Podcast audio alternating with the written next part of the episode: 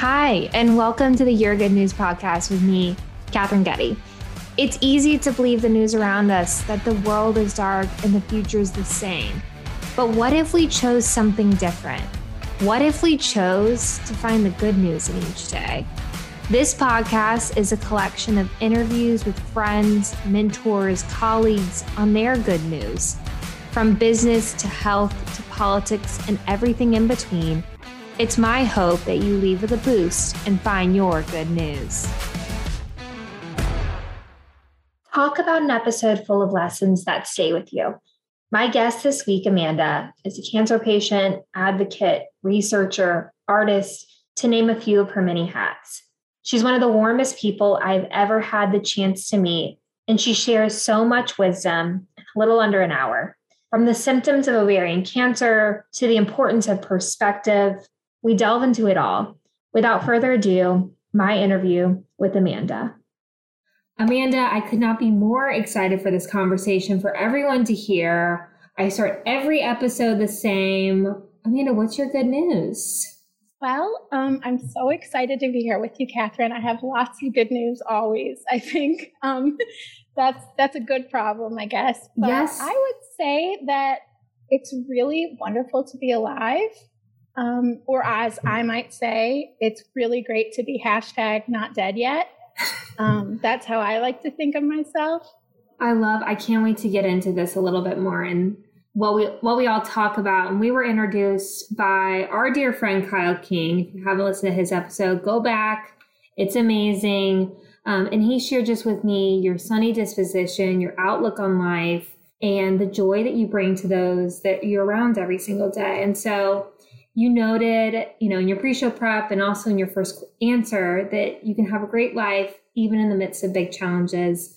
And I felt like that was a beautiful place to kind of set the foundation. So let's let's set the foundation for everyone. Kind of how do you how did you get here? Absolutely. Um, so I would kind of say that my complicated story um, starts when I was 29 years old. And at the time, I had kind of everything going. I had a successful career, I was working in higher education, and I was teaching public service leadership at Stanford University. I was kind of helping nerds save the world. So Love that. Love that. Like you, actually, Catherine, I used to get to work with people like you when you're in college, and people like Kyle, and uh, people like a lot of the people you've spoken to on this mm-hmm. podcast. And so I had a, you know, great job. I was a newlywed. Um, I lived in California. I really loved it out there. And things were going really well. And um, I had just returned from a summer in Nicaragua with about 15 of my incredibly seriously type A Stanford pre med students. I can understand. I can understand. and so it's a little crazy because you are literally in charge of their health and safety for the whole time you're there. And I'm supposed to be a trusted adult. and at 29, you don't always feel like a trusted adult. no, no, not at all. And so I had just returned and had this wonderful experience with, um, with amazing students. And we got to learn so many cool things. We were actually working in different clinics, health clinics in Nicaragua. We got to like work on a traditional tea farm that, you know, we got to learn how to harvest medicinal tea. and we got to like, you know, um, run these health fairs, all sorts of really cool things. Yeah. Really neat because so many of the students who are on that trip with me, I'm still in touch with most of them. And so many of them are doctors and doing amazing things, or they're working in public health, or just just all over the place. That's so cool. Yeah. And so I had just returned from that really busy summer, and I was about to give a presentation in Denver. You know, I lived in San Francisco, but I was in Denver for this fancy presentation, and I was supposed to speak in the morning, which of course is like on one hand you're honored that they asked you to speak because yeah. you know I was kind of younger, but it's also like everybody's hungover and like yeah. you know you like don't getting... this the 8 a.m slot is you're doing you're doing the lord's work in that slot. Absolutely.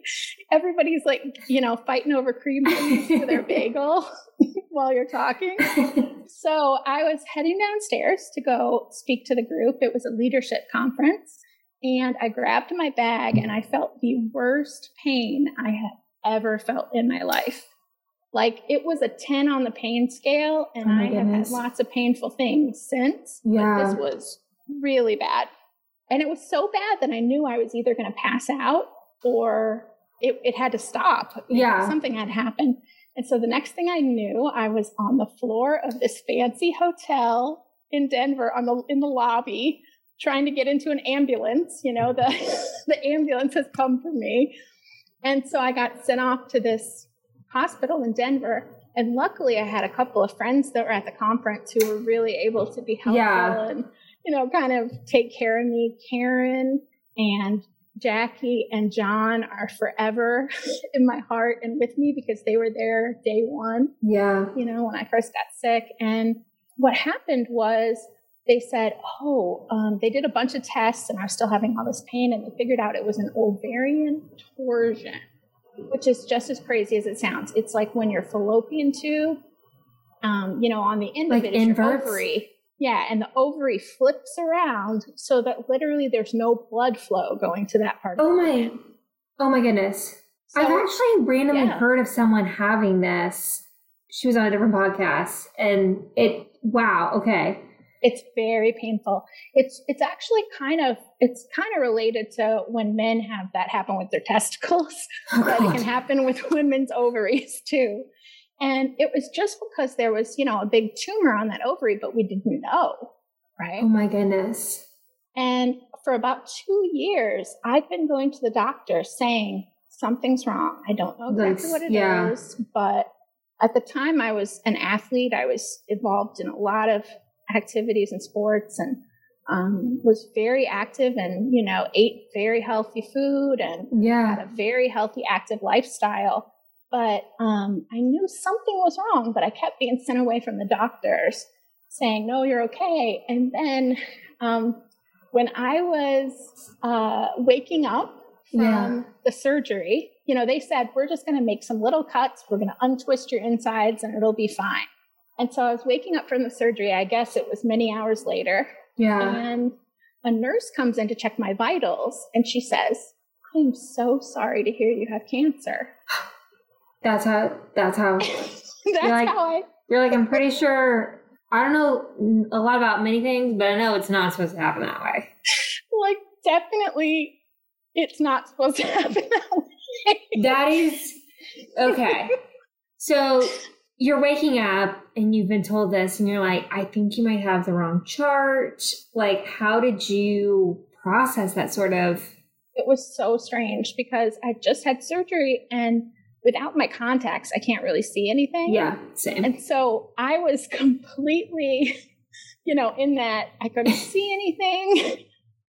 I was like, what did she say? Oh my, oh, did she say I have cancer? What? And I'm, I'm just by myself. There's no one around. At the time, my husband was trying to fly from San Francisco to Denver, but I'm just by myself for hours sitting there thinking, what is going on? You know, this is very strange Yeah. and what does this mean for my life and it, it really did feel like one of those moments where it's like Things are changing. tomorrow Yeah. So What they did the surgery life is gonna like immediate. They did it like immediately, but you had been having like issues for a couple years, or a couple of years even Okay. absolutely and, and so the yeah the kind of tumors i had grew pretty slowly at first got it. so i was really lucky in that sense but it sounds strange but actually the torsion is what sent me to the emergency room which is how they discovered the cancer Were there other symptoms that you were having for people to kind of be aware of? And I feel like it's things that I just had no idea. Like, there's so many things and so many different types of cancer in that area that I am learning a lot about. But how, what sort of symptoms for ovarian cancer could people, and obviously see, seek medical professionals, love Yeah. medicine.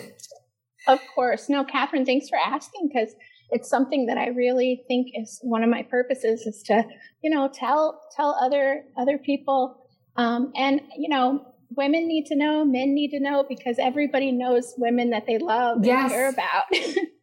and um, as women, sometimes we don't complain very much. Mm-mm. You know, sometimes we keep these things inside. We don't want to be a burden. Absolutely. You hit it on the head for sure. And so it's really important to know these subtle symptoms that are just, they're nothing to panic about. They're just something to follow up on and go to your gynecologist. So what we what we say, and I teach this stuff. I teach this to medical students and nursing students yeah. and regular people all over the place. Um, and it's four major symptoms. And if you have any of these four that are new or unusual for about two weeks or more, just go to the gynecologist. Yeah. And then they can follow up and do some tests on you. So the four symptoms, and again, any of these four um, pelvic or abdominal pain.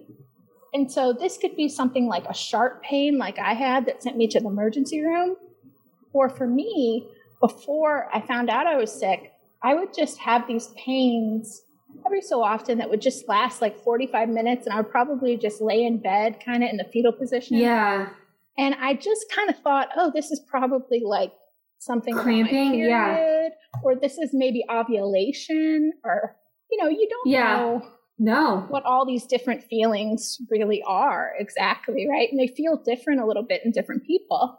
Um, but any pelvic or abdominal pain that's persistent, this mm-hmm. is just why we follow up with a gynecologist because something might be normal or something might be normal for you, or it might be something that we really have to watch and see how it yeah. changes. So, keeping a journal about some of these things can be really helpful. Okay. If you notice it's more than a, more than two weeks, just make sure you make a doctor appointment and start with a gynecologist because then you're starting in the right place. Right? Okay. Yeah. And so the next one is bloating. So this isn't like period bloating. This is like bloating for a couple of weeks or more. This is the kind of thing where some women describe it as they might be actually losing weight, but their waist is like pooching out a little bit. Okay right? Sometimes it's like some it really what it can be is it can be your body retaining fluid within to try that to, cavity. Oh, okay. That's sometimes what it actually is, and sometimes you know if you think about it, any of these symptoms can just be tumors moving around the things within your kind of belly cavity, which we call the peritoneum. Okay. So the third one, so we said pelvic or abdominal pain, and we said bloating. The, se- the third one is, is feeling full quickly. So mm. a lot of people mention this. It's a thing where you might be really hungry and you go to eat and you can only eat a couple bites and then you're full. Is that because it's like growing up into your stomach area? Yeah, it's kind of just pushing on things in a way that makes you feel full really quickly, even though you didn't eat very much. And so it can be a really bizarre feeling for a lot of women because they're like, okay, I'm eating less than I've ever eaten, and my belly's like not as flat as it used to be, but like that doesn't make sense. I'm eating yeah. less than ever, right? Okay. So sometimes that's what it's like for people. And then the last one is any urinary issues. So that's like if you're going more frequently, if you're just anything that's different about when you pee. So yeah. like for some people it might be that they can't pee. They, they wake up in the morning and they don't pee a couple mornings in a row. Like they can't. You're like that's odd. Yeah. And it's not like a big problem. It's just like, oh, that's weird. I should follow up. Yeah. So it's really just stuff to follow up on. And we used to say that these symptoms were like silent. They used to call ovarian cancer the silent killer. But what yeah. we say now is that it whispers we actually mm. need to pay attention to these symptoms, even though they aren't, they don't seem that weird. But in reality, most women who get diagnosed had one or more of these symptoms, up to all four. And we just need to follow up on it as quick as we can. And it's good to just be educated about it because I think it's, you know, as women, when we're going into those OB appointments, they are not they are not the ones you really want to be at. And so, no. you know, you're probably given pamphlets about warning signs or, you know, different things like that. So it's a good reminder to intuitively listen to your body. And if there's something just different, and may it be if you're a woman in these, you know, these examples, or maybe it's something else, it's a good reminder mm-hmm. that we need to to listen. And so you were having some of these mm-hmm. flashback to Denver. You're in the you know post-op getting this information what kind of what was it was the next step how did you kind of push forward from it Yeah, so I'll tell you another depressing part first because I promise there's a really good news part that comes after. hey, the, the whole idea of this podcast is finding the good even in the face of hard. So well, we're at the right place. You're, you're, Amanda, you're at the right place. Sometimes I hear myself saying these and I'm like, wow, that, I forget that it's my own life. but it's an out of body um, experience. I feel that. It is. I feel that often. And to mention, you know, this is 13, more than 13 years ago. This was 8808 was when I was diagnosed. Like I never want to see the letter, the number eight again. 8808. Yes, it's the luckiest day in the Chinese year, you know, because of all the Oh, eights. yes. Yeah. So it's when the, it's the day that the Beijing Olympics had the opening ceremony. You're like, I, I'm triggered. I'm triggered. Supposedly it was on the TV in my hospital room, but of course I couldn't see the TV. Much you're like I. you, no, nothing is computing. Nothing's computing. Absolutely. So you're. So what happened next? Yeah. Yeah. Was I'm I'm sitting there, and eventually my husband, who I've been married to for about two years at the time, he shows up, and he's there for about you know 15 minutes, and I told mm-hmm. him what the nurse said and everything, and then he said well, I'm going to go back to my hotel. okay. Spoiler alert, in the pre-show prep you shared that you had a not so great divorce. I now I now understand the impetus for that decision. Yeah. So how did you like when things like that were happening, you know, did you kind of have to draw on different strengths or different experiences? Like that sounds like an awful experience to be in a place so vulnerable and to be so scared. Like how did you kind of bounce back? Did you, I mean, yeah, I think everyone has those days that are hard and. Absolutely.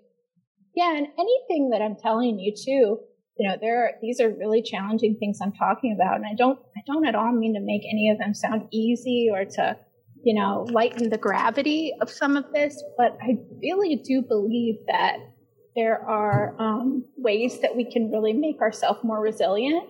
And there are definitely always opportunities to be grateful for some of the things that surround you and some of the people that surround you and to just you know take strength from those things you know really yeah. focus on the positive um, and for me the bottom line that always makes it possible for me is that i'm i really am always kind of focused on okay how can i use this weird experience that has happened to me that's maybe been kind of horrible even how do I turn that into something that I can use to help others? Wow. You know, and and that's that's real power. It's because, so powerful. Right? Like if you can use your voice, your unique voice, you know, where you have something to say, you have a story that matters, um, and you have experienced some struggle, you know, when you can take that and you can, you know, turn it into something that helps somebody else, that makes somebody else's day easier, that maybe helps prevent the same yeah. situation that you've been through for somebody else. I think it's really important because in this world, we're often, we often think of power as like, you know, powers related to money, powers related to a position, powers related yes. to those things.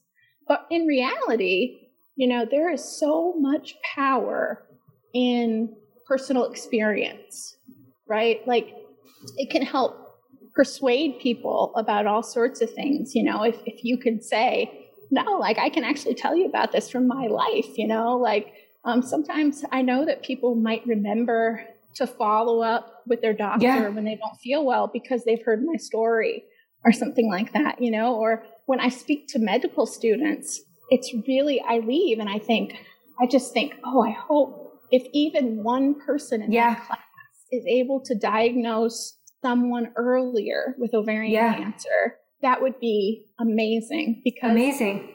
Yeah, it's the difference of life and death, you know. And at this point in my life, you know, you often hear people say with cancer, and people give people with cancer this advice all the time. People constantly say this to me. Yeah.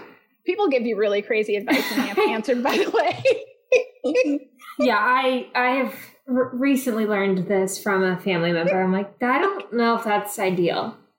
Yeah, they give you some strange advice. But one of the things people say is, you know, don't let cancer define you. And I get it. I totally get it. And I get the good intention of it. but for me, cancer defines me. All day long, I make decisions that cancer is part of the decision making process. Yeah. yeah. Today, I decided I would take a shower for you, but not put on makeup because we're not using this uh, video. no. I, I, I had to decide I don't have enough energy to do both, mm. which is going to make me feel better, better and be in a better position. Like, you know, I have to make decisions sometimes between things that normal people think you just get to do all of them. Yeah. you know?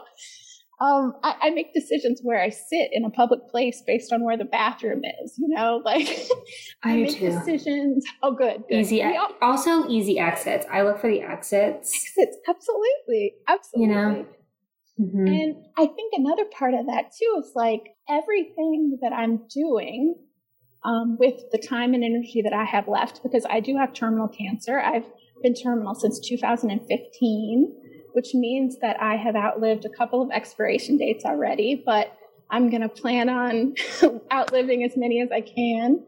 And um, for me, it's like focusing on cancer as an issue, a social justice issue that I care yeah. about, means that I get to make a difference on something that is really important.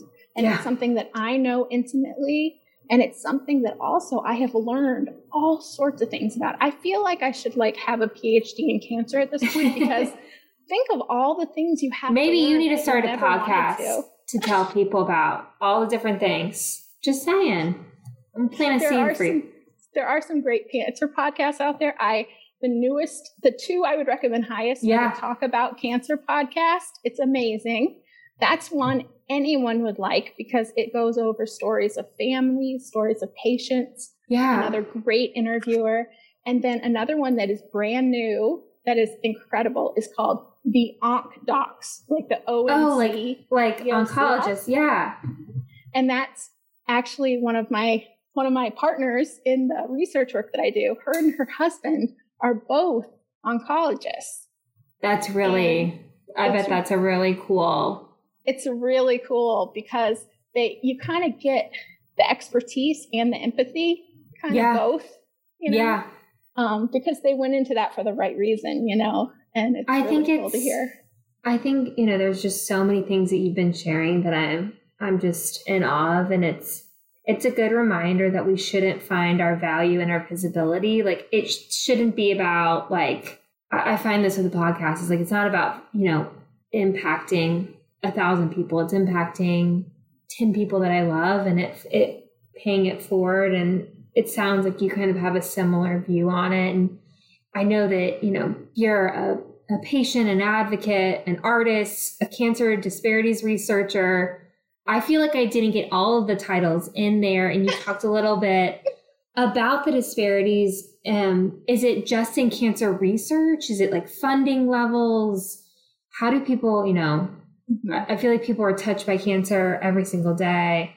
What things yeah. do they need to know about kind of the disparities there? Oh, absolutely. That's a great question. And just to go back to what you just said, too, one thing that I, I feel like, based on listening to your podcast, I feel like we maybe have in common too is um, I think something really powerful is to, you know, um, a lot of us grew up as young, ambitious women taking on the world, you know. and I think when you have the switch in your head that says that maybe my ambition is not about position, maybe it's mm. not about money, maybe it's about impact, maybe it's yeah. about the way, maybe it's about relationships, and maybe it's about those kind of things. Um, I think that is a powerful, powerful moment. A, hun- a hundred percent, because I think this society wants. I feel like, and I won't blame society, but society values money and values that next rung on the ladder or whatever it may be, and it's like when you leave this thing called life, it doesn't really matter. Like it matters like the people that you have touched or the way that you've left this world in a better place. And absolutely. It's, you know, finding your value in like that smile from somebody or like asking someone how their day is going or, you know, it's not always easy. I don't always measure up, but it's trying no, to do it again the next day and the absolutely. day after that it's worth it. And that I, I feel very ambitious in that kind of way. Yeah. You know, um, I, I feel really excited about um, helping people really find happiness instead of maybe maybe some of those material things that we think really matter. You know, Yeah. and for me, it's been really amazing to see that. Um, you know how you know how we often introduce people like everybody has kind of like a one liner or some Yeah. bullet points Yeah. right? It's kind of like the bio that other people use about you and Yeah. you know i've been the girl with cancer for 13 years right and that's kind of how others think of me and especially now i've been disabled um, and unable to work like a normal kind of job since 2015 and so um, all the projects that I work on are cancer related, and they're things that I do when I feel well enough, which is sometimes like four in the morning. Yeah. and um, it's it's great because everybody I work with understands my situation. They know that I'm in active treatment, and sometimes that means I'm sick, and sometimes I don't have control over. You know, I can't necessarily have my best moment at Yeah. the moment they need me Yeah. right? But I found a way to still make a lot of great things work. And I think what what I really want people to know is that you can pick your own bullet points. You know, um, if you if somebody looked at my life from the outside, you know, they might they might. It sounds kind of depressing. Okay, so I'm divorced. I don't have any kids because you know I had cancer and um, had to lose all the those parts and then i can't even adopt because i'm dying of cancer right so like people are always trying to fix it like they'll be like oh but maybe you could adopt and i'm like nope terminal No. cancer i'm not even eligible for that you know and and by the way like you don't need to fix my life it's not Yeah. broken Yeah. You're like, I'm, I'm Gucci. Thanks. I get to decide my happiness. totally and you know and um, i can't work in my career anymore that i really loved but you know for me my bullet points are um, i have love in my life that is the best it's ever been and um, i never thought that i would ever like have intimacy or a relationship when i was divorced with cancer for the fourth time you know Yeah. I thought it was for sure all done because, you know, what do you put on your match.com profile? You know? You're like, which bullet points do I pick for this one? Yeah. Or like, I felt like it was like, um, I needed to like find, you know, get some catfish from Nigeria interested in me or something, you know, or like Yeah. Some prince, Some prince from. start writing to prisoners or something, right? That could have Yeah. worked. You're like, I don't know how to do this. it just wasn't. But I think it's perspective. It's, you know, it Yeah. sounds like finding the perspective and finding like, I think you're right. I think oftentimes, and we allow others to, to write those bullet points. And it's a good reminder that we need to kind of be our own advocate for our lives and the lives that we want to choose every single day, which is not always easy. And there are things that happen that we can't control, but how we respond to it, like our reaction, Yes. that's our power.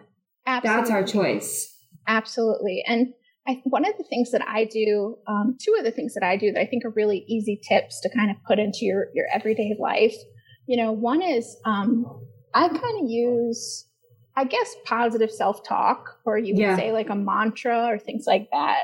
Um, that's kind of big in my life because I didn't know I was already doing it. Yeah. But for a long time, I really would tell myself, it can't get any worse. It can't get any worse. It can't get any worse. And you know what? It really did get worse. you're like, you're like, okay, I'm manifesting something else because we're gonna try this again. it was not the right thing to be telling myself because I think it was just, it was just, it wasn't, it wasn't what I needed to to be thinking about. And now I even, it's almost like a little song in my head. Yeah. And I, I hear myself saying it when I wake up in the morning and when I go to bed and, you know, just when I'm walking around the house looking in the refrigerator. but I think about, I think about um, my family. I love my family. I love my friends. I love my mom. I love my dad. I love Patrick. I love Bieber. I like mention Yeah. my dog. I mention, you know, friends that are on my mind in the moment. And I just, you know, I end up kind of having a little sing song thing in my head. And um, it totally changes It totally changes. I like in the morning try to think of like three things I'm grateful for and I do a mantra Yeah. and it totally changes the way you kind of show up to those tough does. times. It, It really does. does. And so does. are there I know you said positive self-talk. Is it kind of the mantras are the same is like the second point on that? Well, I think also um, one of the things that I like to do is, I mean, I'm a, I like to make cards. That's what I Yeah. do as art. Is I make really weird cards that are like one of a kind, and there've never been two that look alike. And I usually try um, to put as much glitter as possible, and you know, be, I love shiny. I love, I love jewels, all of that.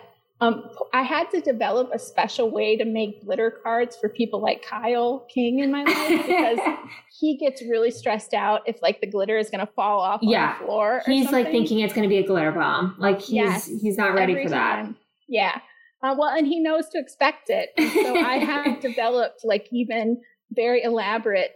Things to control it as it Yeah. opens up and Yeah. I love this. Can So people find your control glitter? Can people buy your cards? Are they like available online? And we'll add all this in the show notes. Yeah, Well, um, mostly I sell through Instagram and Okay. um, just to friends. And so on Instagram, I'm just Michigan Manda, like M I M A N D A. Um, and my all my cards are called Not Dead Yet Creations, and um, I have tons of fun making them. But but what's good about that is every single one is like you know sending love to somebody in your life. So Yeah. it's so fun to even when things aren't going really well for me to be able to write on a little something and send it out or make a little something to show somebody that I care about them or I'm thinking of them and I've moved around so many times in my life I've lived a lot of different places I've been really lucky to you know have had different relationships with people all over the world and that's how I stay connected and it's so much fun It's I mean, I love writing handwritten cards. I feel like I'm like, I'm not gonna let this I'm not gonna let this art die because I feel like getting a handwritten card too makes people feel it it's it it just it lands differently than an email. We can all say it. It lands so everyone go write a card to someone you love. Oh, it's so worth it. And if even just, you know, making something really simple, take the paper out of your printer, fold it up in oh. fours, and just, you know, draw a little heart on the front or something. You don't have to be an artist, but just sending something that you made is really special and important. It's a fun it's also cathartic to be able to like draw like we were in kindergarten again. Like I loved you your art is much higher than kindergarten, but Oh, like I no, like feel like when I'm like drawing, I'm like I look like a like it's Jack, my nephew, or like me. We don't we don't know whose whose art it is. So you That's have good. Embrace embrace childlike You things, know? you know? It's healthy for us. sometimes play, you know. absolutely. So- absolutely. We touched on it a little earlier, but let's delve in a little more on the cancer disparities research. Oh, I found this to be so fascinating. Um, how could people learn more, help? sure. What do you see out there? Well, one thing, the reason that I got involved in this is because, you know, I do know like, you know, cancer has put me through so many challenges physically and emotionally and mentally. And it's, it's a really challenging disease. And I think it's really important to know that there are people just because of, for example, in cancer, people just because of their race might have an even tougher time than I did just because of something that they can't control. But we know from research that there are actually worse outcomes, like life and death differences Yeah. between different races um, in the cancer world. And so that's something that I'm really passionate about is how can we make care better?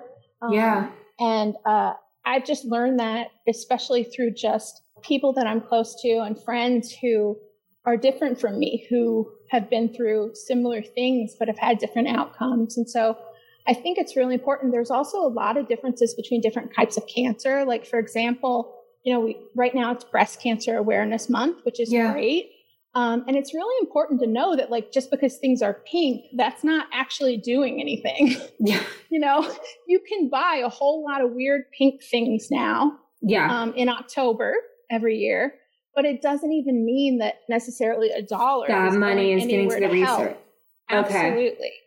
And what's really important is that, you know, we have a lot of awareness about breast cancer, but we also have a te- we have screening tests like mammogram. You know, something like ovarian cancer, we have no screening tests. Like when you go for your regular yearly checkup, you're, they're not checking for ovarian cancer. There isn't a screening test. We don't have one. They're they're doing a a test to check you for cervical cancer. Okay, they're checking you for that, but there's not a test. So that's why we need to know the symptoms. And the other thing wow. is, women who have had hysterectomies, you can still get ovarian cancer even if you don't have ovaries. Doesn't that sound crazy? It's so crazy. But often, my, ma- my mind yeah. is blown. My mouth is agape right now. No, I, I'll, I'll hear that all the time from women. We'll be at health fairs and we'll be talking about ovarian cancer, and they'll say, Oh, I don't have to worry about that. I don't have any of those parts anymore. And it's like, unfortunately, it's still possible because it's about the cells that they can jump, right? It can yeah, jump outside and then start to. It's kind of like like the way my cancer is. It's almost like little tiny, tiny grains of sand that can just be kind of within that cavity. You know, one thing that we know is that a lot of types of ovarian cancer we've now discovered come also from the fallopian tubes. So sometimes people have their ovaries removed and different kinds of ovarian cancer can come from your fallopian tubes. And it, we can even have very young children with ovarian get, cancer. Yeah. Are there organizations that you would suggest people look into to support or, you know, if they want to support a broader cancer group, are there ones oh, that to look out for? Of course. Um, there are really, really wonderful ovarian cancer resources in particular through um, the O, it's called OCRA, O C R A, um, the Ovarian Cancer Research Alliance. Okay. It's a great one. It's based in Washington, D.C. And there's also state organizations all over the place. And then another one I'd love to tell you about that I think really fits with your topic here is that um, a particular challenge, you know, a lot of the people that you've interviewed also for this podcast kind of, we all, a lot of us fit in that realm of like emerging adulthood, you know, yeah. like, yeah. um, you know, I got cancer when I was 29. I was, you know, people that are diagnosed between 18 and 40, they're actually called AYA cancer, which is adolescent and young adult. Oh. And what's really important about that is that if you think about it, and all the people you've talked to speak to this, yeah. Um, at that time in your life, that's when so many things are happening. You're going to school, you're figuring out your yeah. career, you're maybe having kids or maybe having relationships or, you know, there's all these things that are changing quickly. And so to get cancer in that age range is especially challenging, you know, yeah. especially because you don't really have like your parents to take care of you, but you don't necessarily have, have a partner or, partner yeah, yeah, or, yeah. Or maybe you already have kids you've got to take care of. I mean, it can be a really crazy time. And so one of the cool organizations that's out there that is so good news. It's crazy, Catherine. They are called First Descents, like descent as in going down. Yeah. First Descents. And so firstdescents.org, and they're incredible. And I I learned how to whitewater kayak in like a class four rapid in Montana that Holy I had smokes. no business. I mean, no business, no business doing this. And they taught me how to do that when I had cancer for the fourth time. Okay, this I is mean, this organization sounds amazing. And and what was and they do this with um, those people diagnosed between 18 and 40.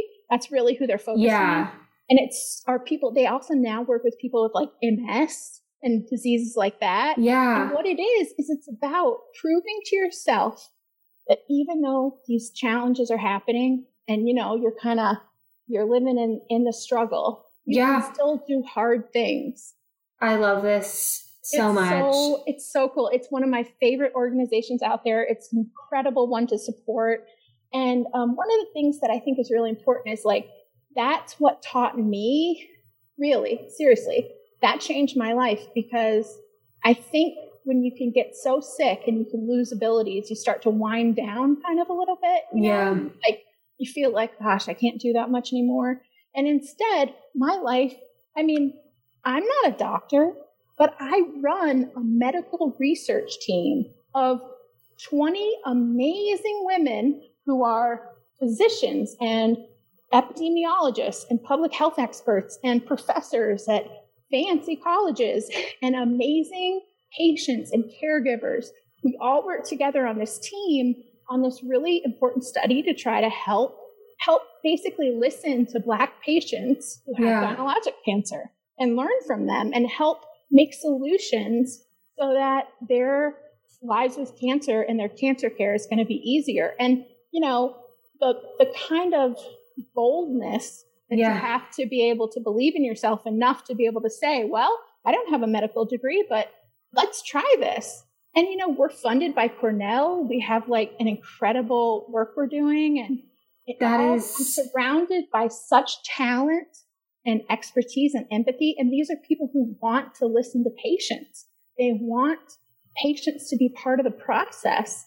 And so I got that kind of boldness from First Ascent. You know, that's what taught me like you can still do it, Amanda. You can do you can do more difficult things than you've ever done because, you know, even though you're struggling, you turn that around into opportunity. You turn that around into where, you know, I'm able to help people who I can relate to you know they've been through things like me and so my yeah. voice matters that is that's really inspiring and i'm definitely going to go check out firstascents.org or yeah you would love it ovarian cancer research alliance research and I'll, alliance, I'll, be sure yeah. to include that yeah. one other thing i want to talk on is the language around cancer and i found this to be so um so moving and so important and so i'd love for you to share kind of your perspective on the language that we utilize around cancer, and it's always it's typically been war focused.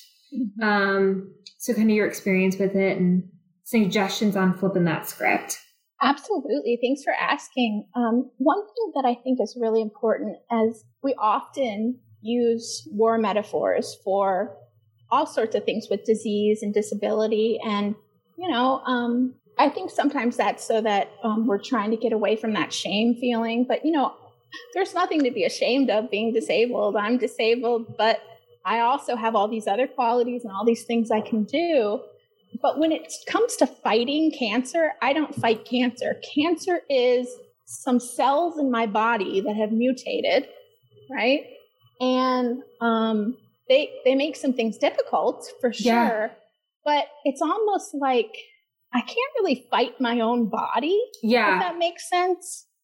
And they're they're literally inside my body. So one of the things that we say is like you never can lose a battle to cancer. You know how when people die, they yeah. always say in their obituary, so and so lost a battle to cancer. And you can't lose a battle to cancer because at worst the cancer's dead too. So it's a tie, right?